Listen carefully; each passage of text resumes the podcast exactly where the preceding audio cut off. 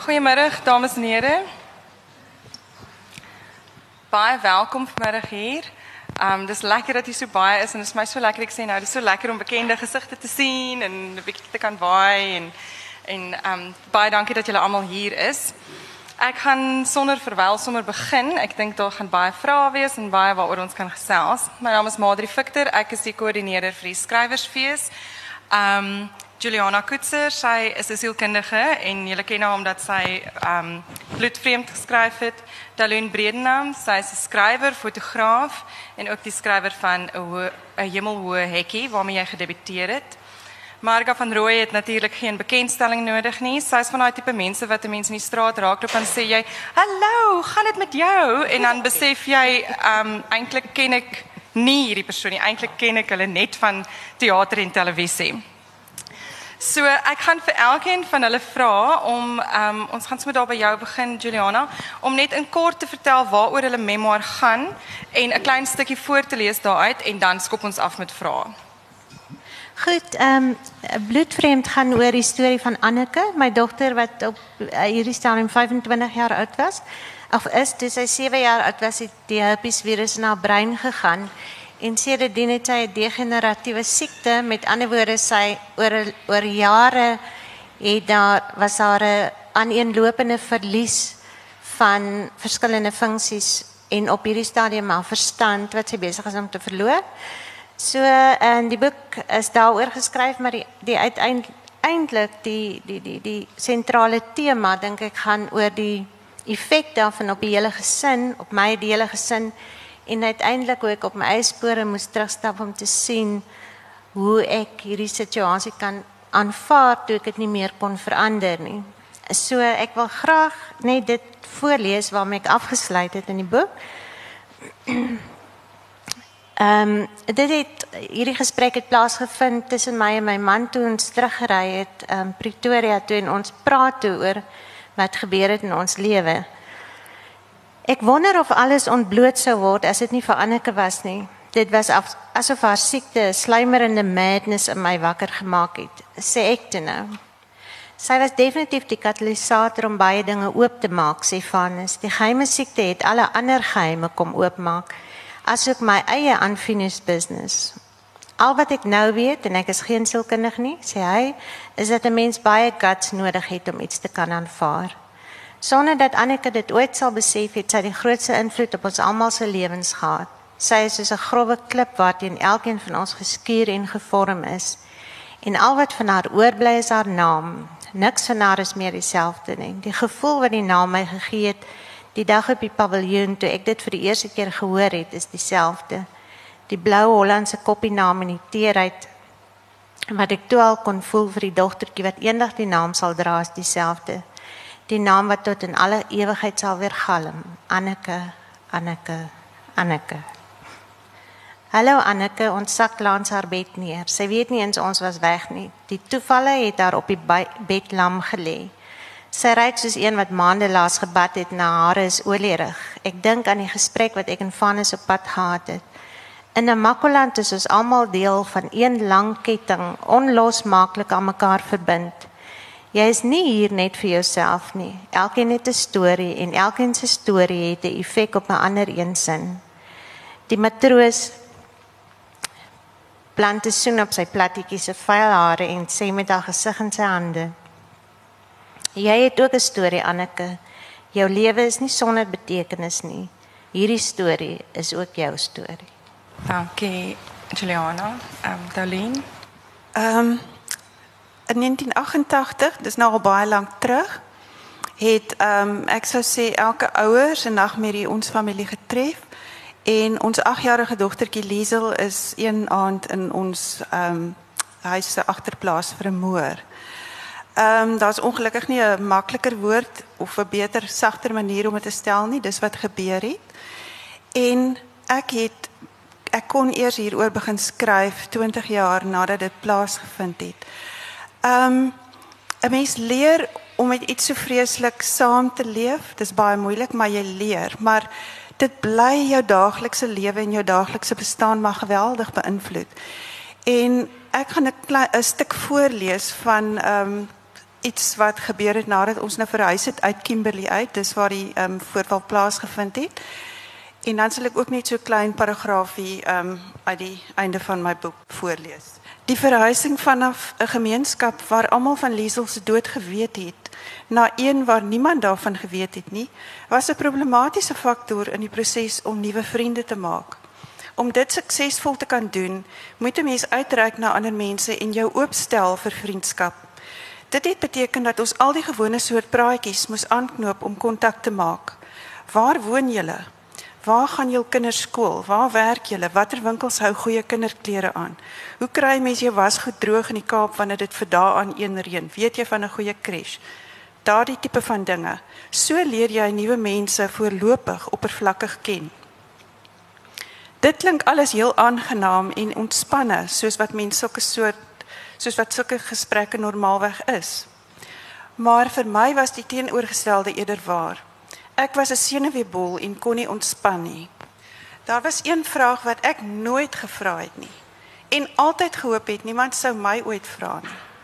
Maar die vraag, een van die natuurlikste vrae wanneer 'n mens kinders het, word op laas altyd een of ander tyd gevra. Hoeveel kinders het julle?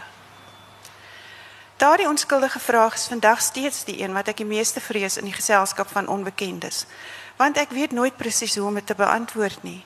Ek kan sê ons het twee dogters en as dit ware vir Liesel verloon of ek kan sê ons het drie dogters gehad maar die oudste een is oorlede. En daarna in spanning wag vir die onvermydelike antwoord wat daarop gaan volg. Want dit gebeur altyd. Dan sê iemand, ek is jammer om dit te hoor wat het gebeur. Niemand het in al die jare eintlik nog anders gereageer op daardie antwoord van my nie. En net daar begin die stryd oor hoe moet ek antwoord? Hoe vertel jy vir mense dat jy dat dit jou storie is?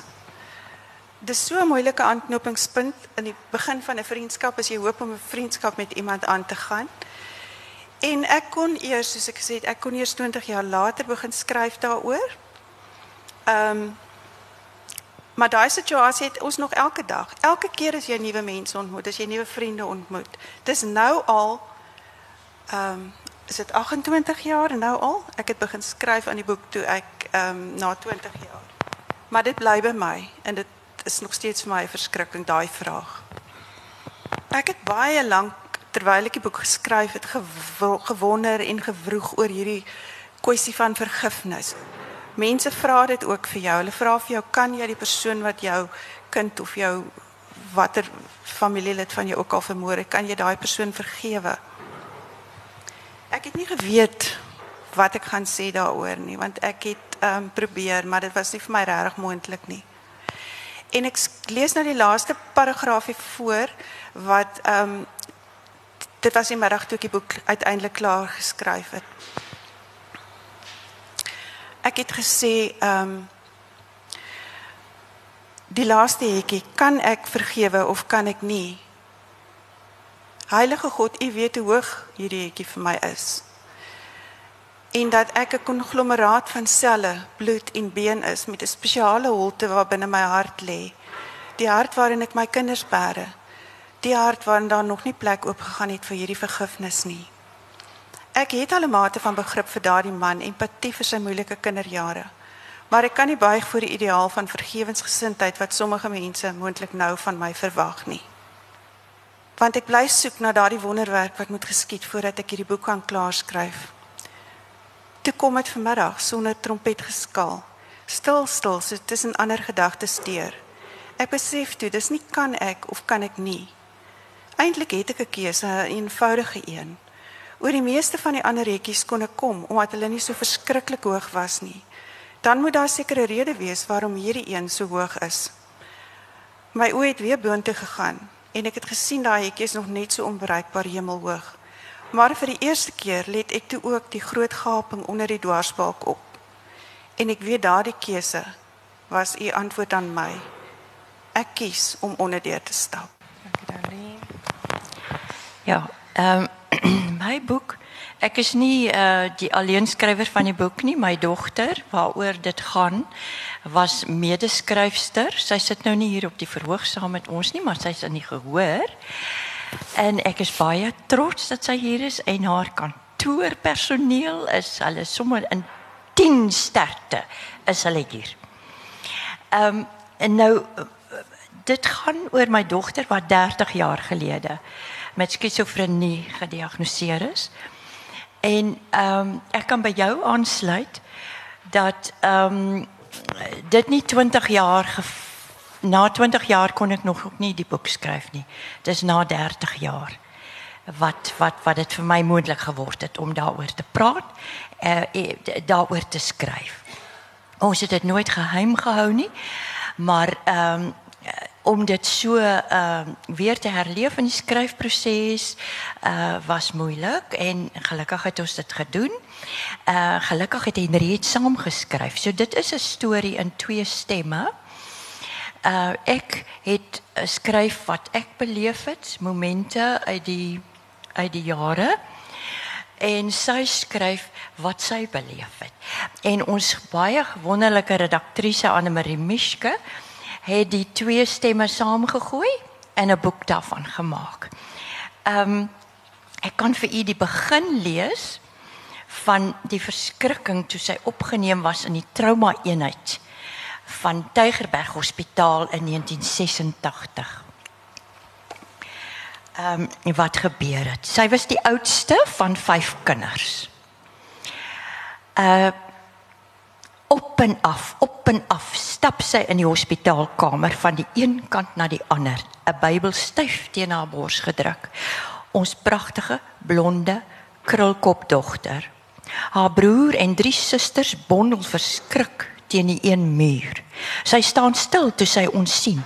Kyk onseker na ons agterdogtig duidelik verward. Bosblomme in die hand stap haar pa na haar. Sy kyk Frans aan asof hy 'n vreemdeling is. Hy hou die blomme na haar uit. Hier's blomme Henriet vir jou. Blomme. Sy verstyf, lyk verskrik. Ja, vir jou, vir my. Sy neem dit nie. Dit lyk asof sy nie weet wat om te doen nie, asof sy in 'n hoek vasgedruk is. Ja, hulle moet water kry. Water. Ja, anders gaan hulle dood. O, dan gaan hulle dood. Frans loop eintlik na die wasbak en sit die blomme daarin. Draai die kraan oop. Sy begin weer op en af stap, vinnig, angstig in 'n ander wêreld.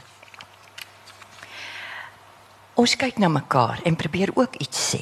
Ek probeer ook iets sê. Die ander vier kinders is choopstil. Eindelik draai sy na ons. Julle kan nou maar gaan. Ons probeer gepas afskeid neem. Gepas? Niks is gepas in die omstandighede nie. Niks is verstaanbaar in hierdie kamer nie.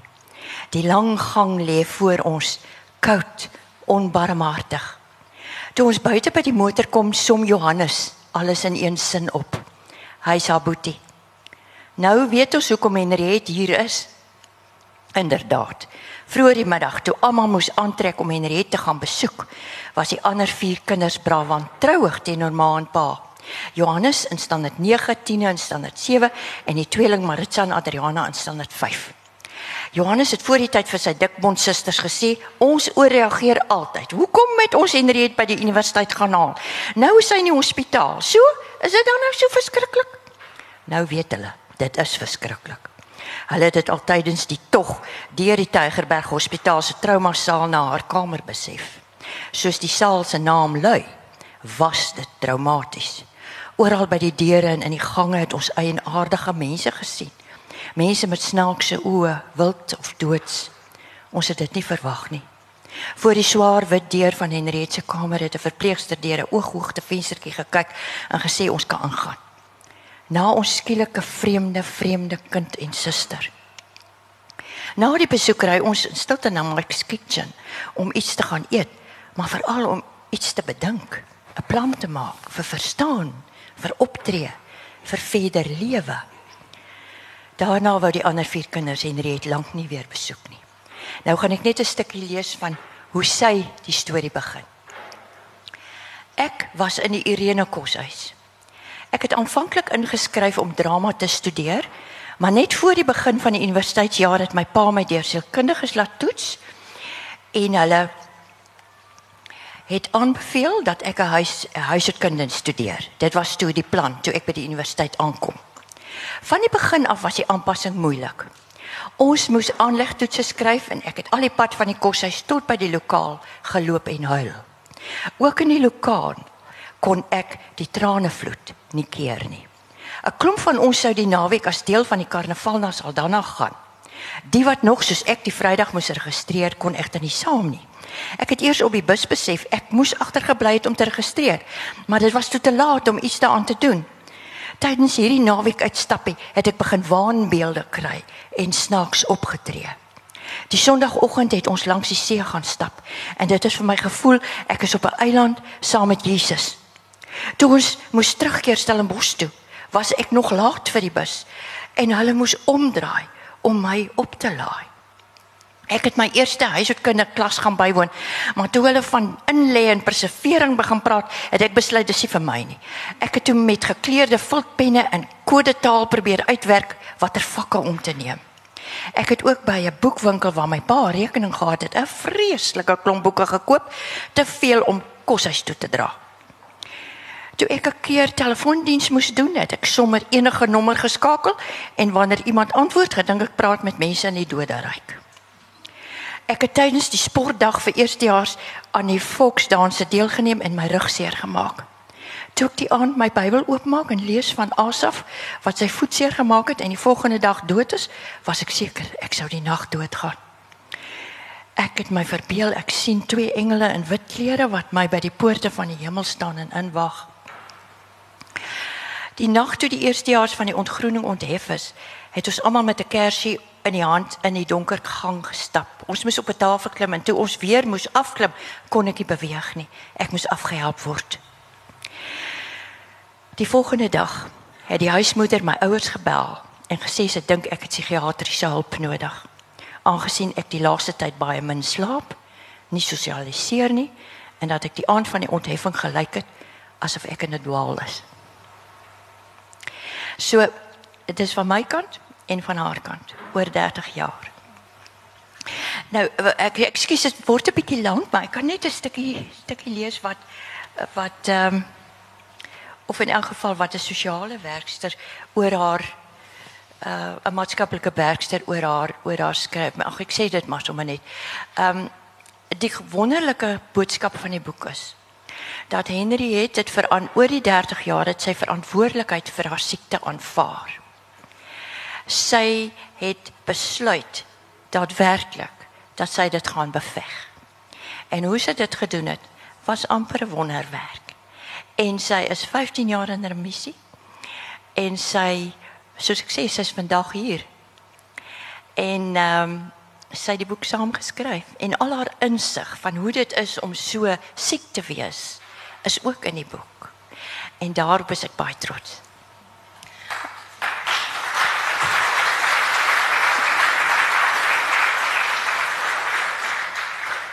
Maar ek dink dis 'n baie spesiale boek juis omdat dit so 'n interessante perspektief gee van jou kant en van haar kant.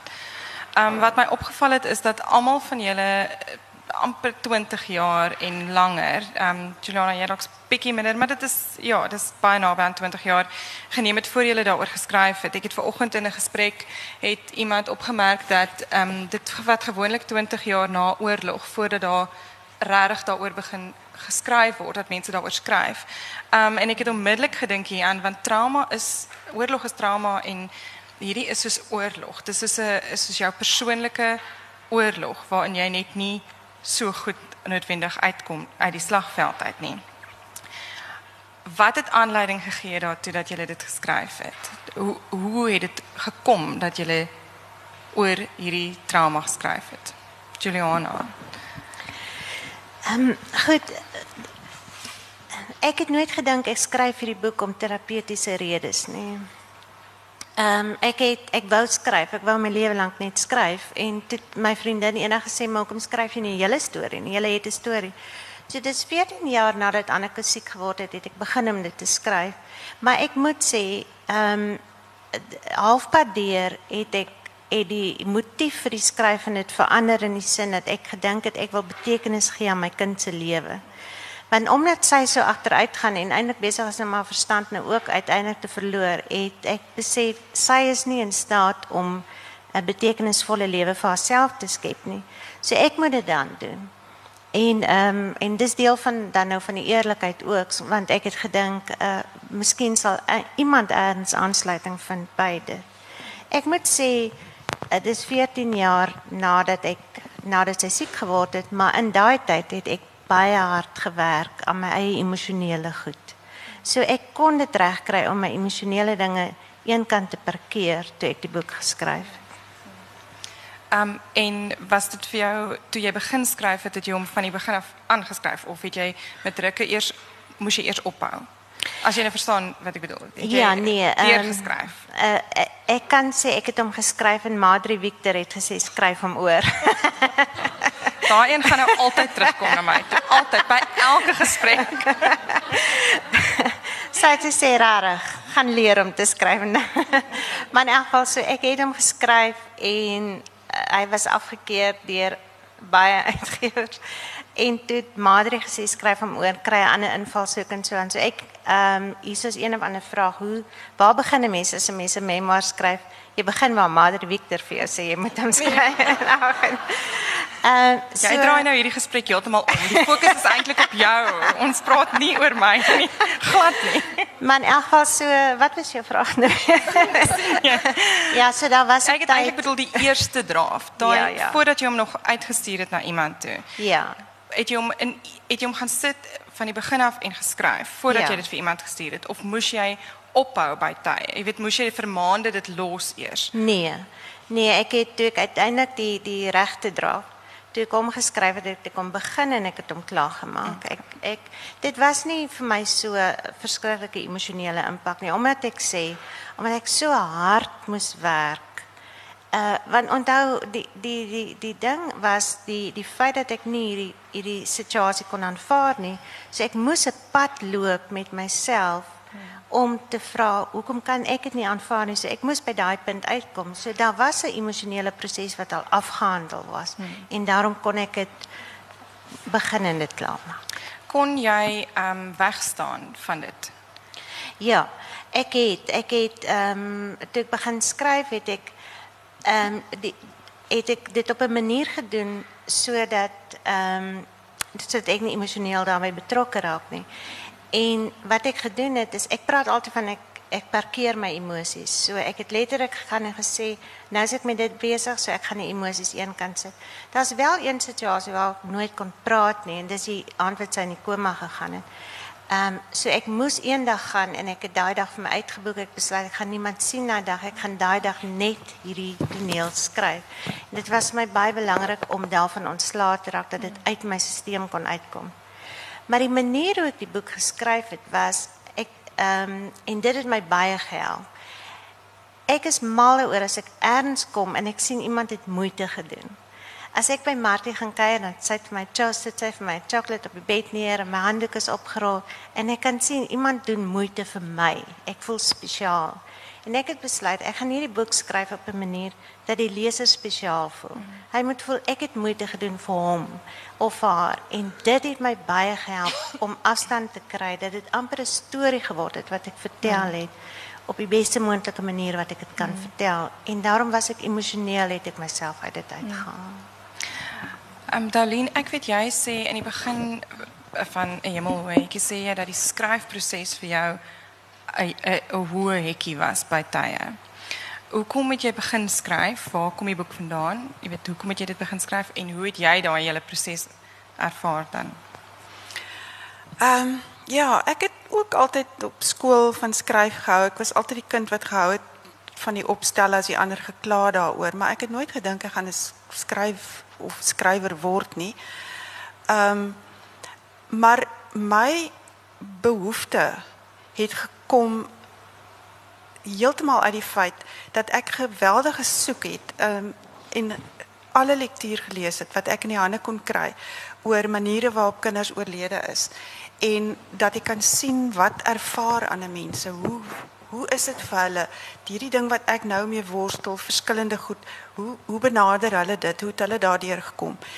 En daar was net 'n paar boeke beskikbaar en ek kon net tot op 'n stadium met hulle ehm um, vereenselwig want die boeke wat ek in die hande kon kry was oor kinders wat sê net maar in 'n motorongeluk dood is of wat verdrink het of wat ehm um, aan 'n terminale siekte gely het of so iets.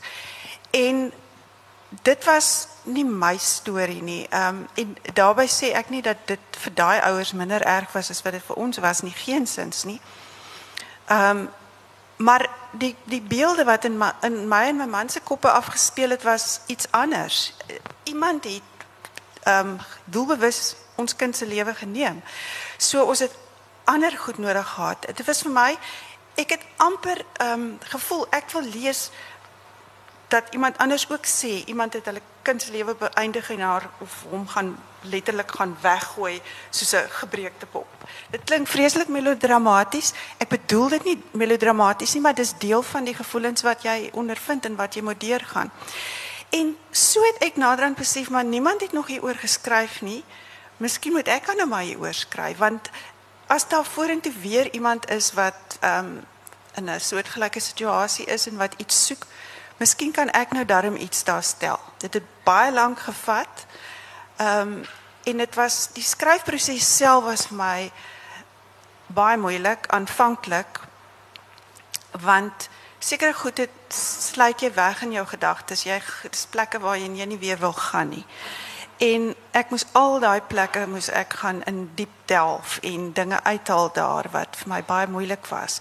So ek het half in laag geskryf. Ek het toe ek begin skryf het byvoorbeeld, kan ek sê maar ek dink jy gaan vir ons vra oor. Ehm um, ek het byvoorbeeld nie geweet hoe ek ek het geweet wat ek wil sê, maar ek het geweet hoe moet ek dit aanpak nie. En ek het maar net gaan sit en ek het net alles wat ek kon onthou uit die lewe ons lewe met Liesel en die goed wat daarna gebeur het. Maak nie saak in watter verband of in watter tydstip dit gebeur het, het ek net neergeskryf. Ek het net goed aangestip. En toe ek eers later, toe ek al baie bladsye vol het, het ek gaan sit en daai dinge begin orden en ingeskuif in tydgleuwe en gesien hierdie hoort eintlik by hierdie. Want as jy dit was vir my te moeilik om en en so het ek begin geleidelik sin maak. En ehm um, dit is toe nou hoe ek toe nou maar begin het en dit nou uiteindelik deur kon deur sien. Ehm um, en uh, ja, dit dit is moeilik omdat mense herleef weer hmm. goed en jy herleef weer daai emosies. Het jy op die einde gevoel dat dit vir jou terapeuties was? Dat jy sekere goed kon mee afsluit, jy weet of afsluit of vrede maak of Dis 'n moeilike vraag. Want Juliana het nou gesê dit was nie sy het dit nie geskryf om vir terapie ja. nie. Jy het voor die tyd deur al daai goed gaan werk. Maar het jy gevind dat die skryf daaroor in 'n sekere mate vir jou terapeuties was? Ek kan sê dat dit vir my terapeuties was in die sin dat ek woorde kon gebruik, begin gebruik uit 'n gedeelte in ons lewe wat baie sleg was. Ek kon nou vir jare lank kon ek nie byvoorbeeld die woord sê moord of moordenaar of sulke goed of eers dink in terme van so iets het ons lewens binne gedring nie. Dit het my gedwing om te gaan dink daaroor, om te gaan ek wil amper sê te gaan omgaan in my gedagtes met hierdie storie op 'n ander manier as wat ek dit nog tot dusver gedoen het. En ek dink ek dink ekskuus. Ek dink dit was baie ehm um, ek wil amper sê terapeuties en half sinvol want ek kan die verskil sien byvoorbeeld tussen my en my man. Ehm um, ek kan oor sekere goed praat waaroor hy nie kan praat nie en ek dink hy sal nooit daaroor kan praat nie. Want ek kon dit deurwerk op daai manier. Dit is maar interessant dat jy sê jy jy kon sekere woorde gebruik. Dit het jou half en Marga ek het gewonder omdat hierdie boek so interessant geskryf is. Dit is jy, maar dis ook Henriette se storie. Dis julle albei se storie. En en dit is woorde gee aan iets wat 'n mens eintlik nie oor praat nie. Ja, Want ja. daar is 'n vreeslike stigma ook. Ja. Ja, kyk, ehm um, gelukkig ek skryf ook in die boek hoekom ons dit nie geheim gehou het nie. Ehm um, my man het ook 'n depressie episode beleef waardeur hy baie psigiater goeie psigiatriese behandeling gekry het en baie gou reg gekom het. So ons het van aanvanklik toe sy moet hospitaal toe gaan uh van die trauma eenheid in Tygerberg na Stikland Hospitaal het ons nie gehuiwer nie. En sy was altyd 'n ehm um, vrywillige pasiënt. Sy het geweet sy het hulp nodig en sy het van die begin af insig in haar siekte gehad wat wat ook raar is in baie gevalle. En um, maar ons het dit nooit probeer geheim hou nie. En ons het probeer om om vir haar en sy het ook hard gestry om vir haar 'n um, 'n 'n 'n onafhanklike lewe te laat kry wat sy vandag het. Sy uh, bly nie by my of so nie. Ehm um, dit word in die boek bespreek hoekom en so aan. Ehm um, sy bly onafhanklik in 'n beskutte huis wat die beste oplossing is vir uh op die oomblik vir die hantering van van ehm uh, mense wat wat wat wat aan die siekte ly. En sy's gelukkig. Sy het haarself tevrede gemaak met haar omstandighede met haar siekte, met waar sy is, wat sy kan doen. Ehm um, en en en en sy veg dit. En sy het 'n wonderlike positiewe boodskap van ehm um, hoe sy begin kyk, ek kan net sê haar dis baie interessant, haar siekte het so so dikwels met skizofrenie het dit te doen met met met godsdienstige beelde en en wanpersepsies. Want uh, skizofrenie is 'n persepsie siekte. Ehm um, die persepsie wat wat die persoon het waardeur jy te veel dopamien wat afgeskei word in die brein en die snaakse boodskappe wat die brein dan vir die persoon gee. Daardie persepsie is vir daai persoon werklikheid. Maar in haar geval het sy op 'n stadium wou sy die Here se stem hoor. En toe sy later begin besef nee, maar wat sy geglo het is die Here se stem was nie die Here se stem nie. En toe sy die Here se stem in die Bybel gaan soek. En toe sy nou begin elke dag oggend en aand Bybel begin lees het, het sy regtig baie krag gekry en het sy regtig baie vorentoe gegaan. Dit is vir my die wonderwerk van hoe sy herstel het tot waar sy nou is. So daar is 'n uh, daar is werklik 'n positiewe boodskap ook wat die wat die hele skizofreniese waanbeeld rondom ehm um, uh godsdienstpersepsies, nê? Nee? En ook die werklikheid van 'n geloof in die Bybel. Né? Nee? Uh daar dis een van die temas. Een van die ander temas is hoe sy ehm um, ja, sy sê sy sê wel dis daar, die siekte is daar, dis fyn, sy tackle dit. Ehm um, jy het nou jy, jy sê dit is 'n daar's soveel hoop en dit is 'n dit is 'n boek van hoop. Ja. Was die skryfproses vir jou ook positief? Ja, Was dit die, die positief mees positiewe ding wat uit die boek uitgekom het is dat ek en haar verhouding het geweldig verbeter. Kyk, die moeilikste ding in hierdie boek in in in ons loop met die siekte saam was dat ek 'n permanente stresor in haar siekte was. Haar ma was 'n sy het 'n persepsie gehad dat haar ma die oorsaak was. En in die 80er jare het die dokters inderdaad nog die um, die die oorsaak by die ouers gesoek. Dis deesdae heeltemal anders. Navorsing het gedui aan op die genetiese bepaalbaarheid en al daardie deesdae. Maar uh, sodra sy siek geraak het, ek ek bedoel uh kontak uh, uh, met die werklikheid verloor het en so aan, het sy altyd was was haar ma vir haar 'n stresor.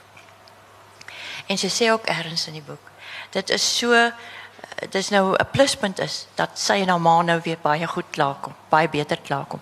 So wat wat ons verhouding betref en ook my verhouding met ander kinders, met die ander kinders, dink ek het geweldig baie gebaat deur die feit dat ek die boek geskryf het. Ehm um, ek ek wil net 'n paar goed praat. Daar's nou so baie goed waarna ek dink Ja. ek moet nou mooi want jy het nou aan iets geraak wat wat vir my opvallend is. Is julle almal skryf oor daai dit gaan eintlik oor 'n ma-dogter verhouding. Ja. Dit gaan en en hierdie is my uh, 'n kosbare boek omdat al twee stemme daar is. Die ma en die dogter se stem is daar. En ehm um, Henriette sê op 'n stadium dan sê sy jy was jy was 'n slegte ma, jy weet in soveel woorde omtrent. Ehm um, en dis waarskynlik nie baie lekker om sulke goed te hoor nie, maar dit was alles baie eerlik. Ehm um, jy het gesê dit dit het gemaak dat julle verhouding baie beter is. O ja, kyk sy verstaan my nou baie beter uh, in deur wat sy kyk ons het nie gekookus oor die boek nie. Uh sy het haar gedeeltes geskryf, sy het 13 hoofstukke geskryf hoor. Sy het 'n hele relaas van waar dit begin het, waar sy vandag is in detail 'n dagboekstyl geskryf en 'n stukke is gebruik vir die boek. Maar ehm um, was dit jou moeilik? Was dit vir jou moeilik om daai te lees om om sekere dele te lees? Ek het dit gelees aanvanklik juis nie. Het jy nie? Die redaktrise het dit ontvang en die redaktrise het my gedeelte ontvang. Okay, so jy het nie geweet wat sy skryf Nee, nie en sy het- sy het ook nie gelees wat jy ek- skryf nie. Ek het dele van en sy dele wat ek geskryf het wel gelees. Maar toe ek die eerste proewe kry, was ek werklik platgeslaan. Hm. Ek was regtig platgeslaan. En ek stuur dit toe vir my seun wat die voorwoord geskryf het om net vir hom te sê uh, te, kan kan ons dit publiseer? Is dit uh, jy weet? En hy skryf toe die voorwoord. Ja, ja. Ek ek wonder oor daai verhouding want met julle is dit dis dis anders vir almal van julle natuurlik.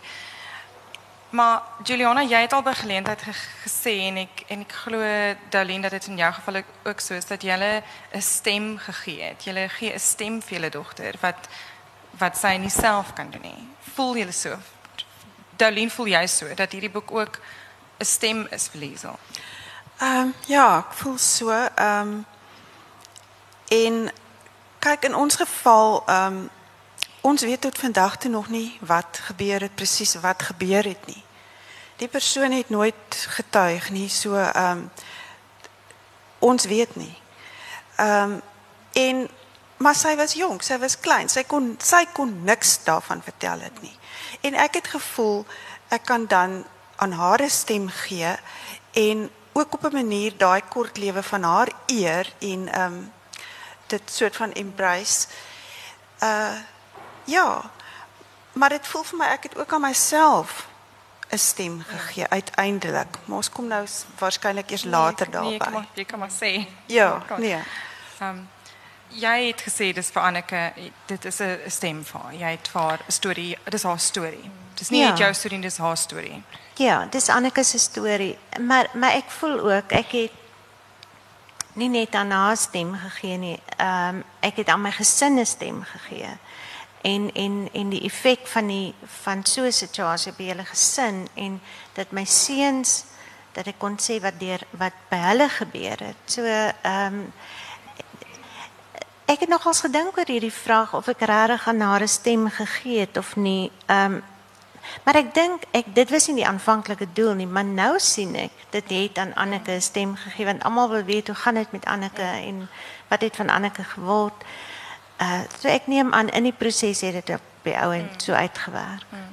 Ehm ek wonder as 'n mens so 'n memoir skryf wat so persoonlik is en dit dit gaan oor jou ervaring, dink jy aan die familie? Jy het nou gesê spesifiek dat dit vir jou gesin ook 'n stem gegee, maar wanneer jy besig is met die skryfproses, dit is so eerlik. Jy moet so eerlik skryf die hele tyd. Ek weet um Frank McCourt wat um Angela's Ashes geskryf het, het gesê op 'n stadium, writing memoir is like preparing yourself to go to confession. You have to examine your conscience. En almal al drie boeke is verskriklik eerlik en ek dink die enigste memoir wat wat regtig werk is die een wat eerlik is.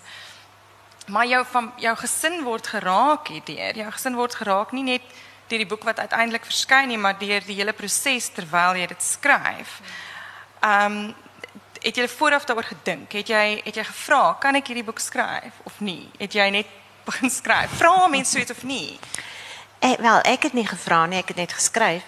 Uh maar wat ek gedoen het is ek het die boek gegee vir die, vir almal in die gesin na die tyd. En, en vir my seuns gesê hulle moet daarna kyk en dit lees on, want hulle is kritiese lesers. So ek wou eintlik net weet wat hulle daarvan dink. Uh maar wat vir my ontsettend 'n goeie ding was, was my oudste seun het vir my kom sê hoe belangrik dit vir hom was om te sien waar hy vandaan kom, wat hom gemaak het wat hy is. Ehm um, die, die ander ene wat hier voorsit het vir my een nag 'n uh, SMS gestuur na hy dit gelees het. Ehm um, en hy het gesê, "Maar ek het jou storie gelees. Dis so sad. Dis so fucking sad." Maar ook storie eintlik. Dit was Dis julle sy almal se storie. storie. Dis sy storie, ja. Ja, dis julle almal se storie. Dis ons almal se storie. Ehm um, het het hulle geweet dat jy besig is terwyl jy weet het hulle geweet dat jy besig is? Het hulle enige beswaar gehad? Was dit moeilik of nie? Nee. Nee, hulle het geen beswaar gehad. Ek dink dis omdat ons so lewe. Ons lewe so eerlik. Ons sê vir mekaar wat vir mekaar dink. Uh ons praat met mekaar en as die een die ander een ehm um, iets doen wat nie oukei okay is nie, dan ons praat daaroor. So dit ons het 'n eerlike lewe en ek, ek kies dit ook so. Ek moet sê my eerlikheid was nie was my eie challenge. Dit het gegaan daaroor dat ek geweet het ek gaan goed sê wat wat ek dink en voel en eintlik 'n mens nie eintlik sê nie. Jy weet, hoe sê jy jou kind is 'n loodbal aan jou voet en jy wil haar eintlik soos 'n lap op ou opgespeelde lap op weggooi. Uh jy kan nie jy jy sê nie sulke goed nie. En toe het ek besef ek moet hierdie ding so doen want want dit is my uitdaging. Die uitdaging van die kritiek van die samelewing en wat mense daarmee gaan maak en hoe hulle dalk nooit weer van my gaan hou nie. Was jy bang daarvoor? Ek was bang. Jesus, ek was verskriklik bang. Elke dag as ek gaan skryf, het was ek so bang want ek het geweet ek sê goed wat eintlik indrys teen hoe 'n mens wat 'n mens mag sê en ding. En dis weer daai idee van wat 'n ma moet wees of Dit is so. weet ehm um, Ja. En daai eerlikheid was my grootste I uh ek dink die grootste accomplishment ek kan nie weet wat dit nou in Afrikaans is nie, maar anyway. En want ek het soveel briewe gehad van mense wat sê ek het op 'n stadium in my lewe presies dieselfde gedink, maar ek was net te bang om dit te sê. So ek is ontsettend bly wat daai presies. Darlene, hoe het Ehm, jou hoe was dit vir jou? Want dit is bietjie anders. Dit is el- elke situasie is anders. Ja. So het het jou gesin geweet jy gaan hierdie boek skryf en hoe dit dit beïnvloed, hoe dit julle lewe beïnvloed? Ja, ek het vir my man gesê ek dink daaraan om dit te skryf. En hy was aan die begin was hy soort van ek dink nie hy het my eintlik ernstig opgeneem waarskynlik nie. Ehm um, en toe sê ek vir hom ek gaan probeer. Ek voel regtig dis iets wat ek wil. Dis 'n amper 'n werk wat ek daar wil stel wat as as dit net een of twee ander mense iets van waarde daar uit kan haal, dan voel ek ook al Liesel se lewe was die moeite werd. Haar kort lewe wat op so 'n manier beëindig is. En um, ek het toe vir hom toe en hy het gesê ja, dis reg en ek het my kinders ook ingelig want dit is die ding, dis net soos jy sê. Jy kan nie skryf en hulle almal in isolasie hou nie. Die storie is ook hulle storie en hulle hulle is karakters in in, in hierdie storie. En ehm um, ek het vir my man spesifiek gevra ook, wil jy lees soos wat ek aangaan, wil jy lees wat ek skryf? En hy het vir my gesê nee, ek vertrou jou. En dit was nogal vir my nogal dit het my baie bang gemaak toe hy so ewe vir my sê maar hy vertrou my want nou ek meen gats jy weet. Wat sê ek dalk? En hy sê vir my na die tyd Jesus maar hoekom het jy nou dit gesê? Dis moeilik met met 'n mense familie ehm um, en ek kan sê my familie was eintlik oor die algemeen ehm um, heeltemal fyn daarmee gewees uiteindelik my man het vir my gesê hy weet nie of hy die boek sal kan lees nie. En as hy dit lees, dink hy hy sal dit net selektief kan lees. Hy sal net gedeeltes lees wat hy dink hy wil dit lees. En dit was ek het ook vir hom gesê dit is reg met my. Maar 'n mens voel tog, jy weet, jy wil jy skryf en jy skryf oor hierdie mense, oor jou naby mense. Hulle moet ook maar darm weet wat sê jy in die boek van hulle. So, ja.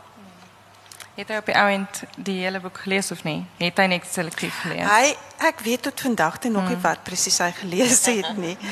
Ehm um, die boek het verskyn in April 2010 en dit was Paasnaweek, daai jaar se Paasnaweek. Toe ehm um, het hy dit gelees.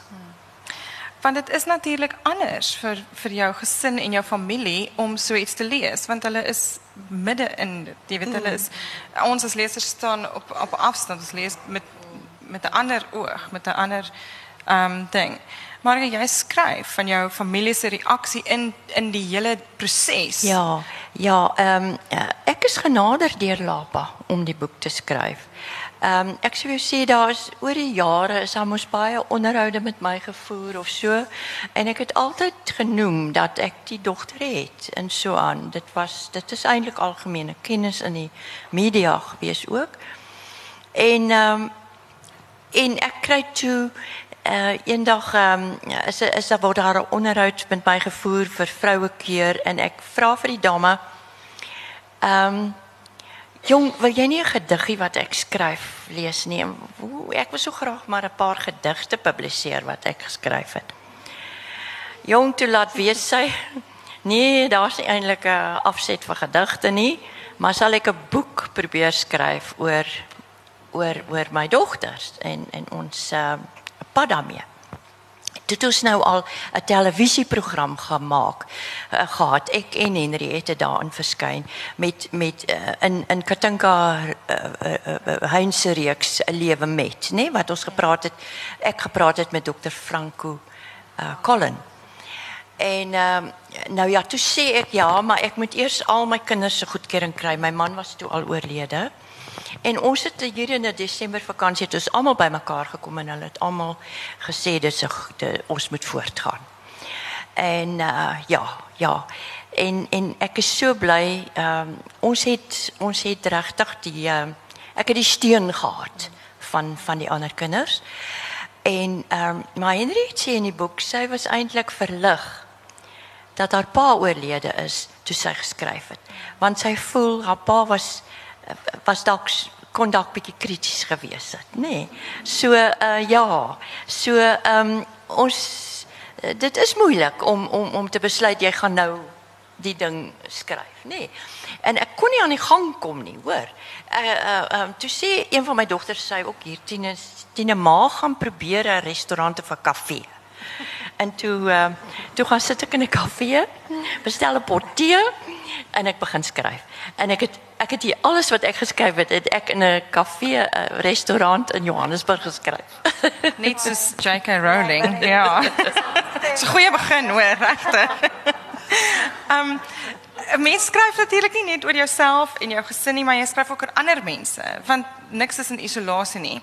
So jy het byvoorbeeld geskryf hoe die familie, nie net die gesin nie, maar die familie, jou broer as reg is, ja. gereageer het en hoe kwaad hy was en ehm um, ja, hoe hy hoe hy met met jou beklei daaroor. So mense skryf ook oor ander mense buitekant. Ek het natuurlik my broer is oorlede. Ek het sy vrou en sy kinders se goedkeuring ook gekry. Hoor, om ja. om te sê hoe hy gereageer het. Maar dit maak dis deel van daai eerlikheid dat ehm um, mense kan sien dit is wat gebeur. Darlene daar is 'n uh, jy skryf daar's 'n toneel in 'n hemelhoetjie wat ek nooit sal vergeet nie en dit is toe 'n vrou by jou opgedaag het kort na na Liesel se dood um, om vir jou melk daar te bring dink ek. Ehm um, net en jy het daar ingenooi net om vir jou te sê dis eintlik julle skuld. Dat dit eintlik dat dit eintlik julle skuld is dat sy wat met haar gebeur het. Hoe skryf 'n mens sulke tipe goed sonder of sit jy dit net in? Dink jy aan jou leser? Dink jy aan hoeveel van daai goed kan jy insit voordat dit voordat jy dalk voel voordat jy dink mense gaan begin dink jy probeer hulle terugkry? Het jy daaroor gedink vooraf of nie? Nee, weet jy, ek het eintlik maar net besluit ek gaan maar vertel soos wat die goed gebeur het. En ek kan nie eintlik sê dat daar goed was wat ek bewuslik besluit het dit moet ek uithou nie. Hmm. Daar's twee goed wat ek oor besluit het en dit sal ek nooit oor dit is privaat, jy weet, ja, maar die die ja. die ander goed het ek altyd maar daai insident het gebeur het was in die 3de week en baie mense het vir ons kom sien teen daai tyd het dit al so effentjies afgeplat. Ehm um, maar daar was nog steeds baie mense gekom en hier staan hierdie vrou met die twee terte in haar hand en ehm um, sy vra vir my kan sy inkom en uh sy wil 'n bietjie met my kom gesels en ek sê vir haar o ehm um, jy weet mense is nog op deur die weer daai tyd. Hoeveel mense het die boek gelees en hoeveel eksemplare van hierdie boek het verkoop en ek het geweldig baie boodskappe gekry van mense en baie keer het my foon 8:00 in die oggend gelei en as ek antwoord dan sê iemand so versigtig, "Ehm um, is jy die vrou wat 'n hemelhoë hetjie geskryf het?" En dan besef ek dis dis dis so 'n oproep. Maar jy weet jy waardeer elke oproep want dan besef jy eers ek het nooit ooit gedink dit sal so wyd uitkring nie. Ek het boodskappe gekry van mense wat vir my sê ek het reg deur die nag aan julle storie gelees en ek het my kombers so nat gehuil dat my man my uit die kamer uit gegooi het. Sulke goed kry jy en dit dis vir jou dis baie eienaardig. Dis jou storie wat ander mense nou 'n inkyk in het. En ek het nie regtig vooraf besef nie, maar ek jy moet maar met dit vrede maak. Is nou so, jy kan nie sê jammer nie. Dis en ek is nou fyn daarmee. Ja, dis nou vir. Lily en. Juliana. Ja. Ek Ek dink dames en here op daardie noot gaan ons sommer sluit ek sommer af. Baie baie dankie dat julle kom gesels het saam met my. Ek weet dis 'n moeilike onderwerp soms en ehm um, dis dis makliker partykeer om te skryf waar jy waar jy nie hoef te praat nie as om te praat agterna oor 'n boek. Maar baie dankie en dankie vir almal van julle wat hier was.